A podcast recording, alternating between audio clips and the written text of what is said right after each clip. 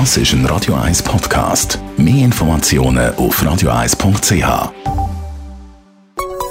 Der Konsumententipp auf Radio 1 präsentiert von comparis.ch, einem führenden Schweizer Internetvergleichsdienst. comparis.ch Phishing-Mails, immer wieder mal ein Thema. Man weiß ja, dass man die Mails im Account muss löschen auf keinen Fall draufklicken, aber sie werden doch immer wieder raffinierter. Jean-Claude Frick, Digitalexperte bei comparis.ch, dass wir alle auf dem gleichen Stand sind. Was sind Phishing-Mails? Ja, Phishing-Mails, der Name kommt aus dem Englischen und bedeutet eigentlich Fischen. Also das sind Mails, die versuchen, uns Daten abzuläscheln. Oder anders gesagt, die versuchen, uns irgendetwas vorzugaukeln, damit wir dann Daten eingeben. Das können Benutzernamen, Passwörter sein. Das können vor allem natürlich Banking-Angaben, also Online-Banking-Angaben zum Beispiel sein.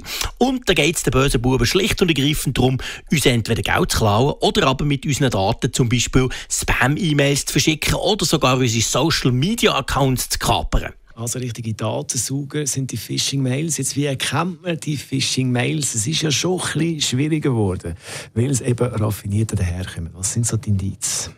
Allen voran ist es so, dass sehr oft zum Beispiel die Anrede unpersönlich ist. Das heisst also nicht irgendwie lieber Herr so und so, sondern es heisst einfach lieber Herr, liebe Dame drin, schon mal gerade am Anfang.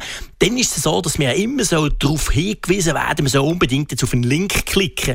Und bevor man auf diesen Link klickt, lohnt es sich zum Beispiel mal mit der Maus drüber zu fahren und zu schauen. Dann stellt man nämlich fest, dass der Link gar nicht www.ubs.com ist, sondern irgendwie www.ubs.hosting.us.com irgendetwas. Also da stellt man fest, das ist ja gar nicht die Seite, es danach aussieht.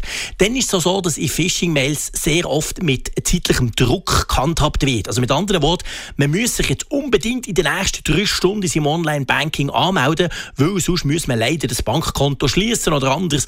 Apple schreibt dem angeblich, man soll sich unbedingt in seinen Apple-Account, in seine iCloud einloggen, weil wenn man das nicht mache, werde der Account gelöscht und so. Es versucht also quasi ähm, einen Druck zu machen, dass man nicht so genau überlegt und einfach mal möglichst schnell klickt.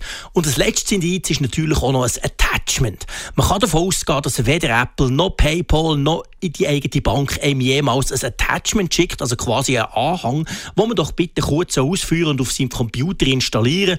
Das ist garantiert ein Trojaner oder ein Virus, aber sicher nicht ein echtes Mail von der Bank oder von einem Online-Dienst. Jetzt bei uns allen kommen ja schon genug Mails rein im Account. Da nerven natürlich speziell die Phishing-Mails. Kann man etwas machen, dass man die eben gar nicht erst bekommt?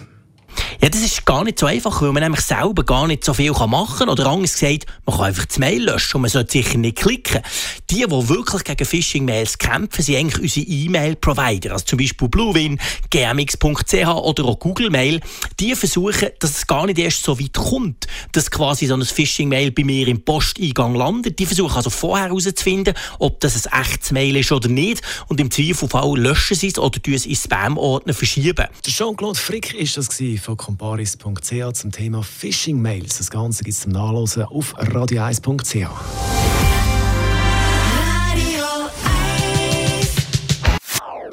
Das ist ein Radio 1 Podcast. Mehr Informationen auf radio1.ch.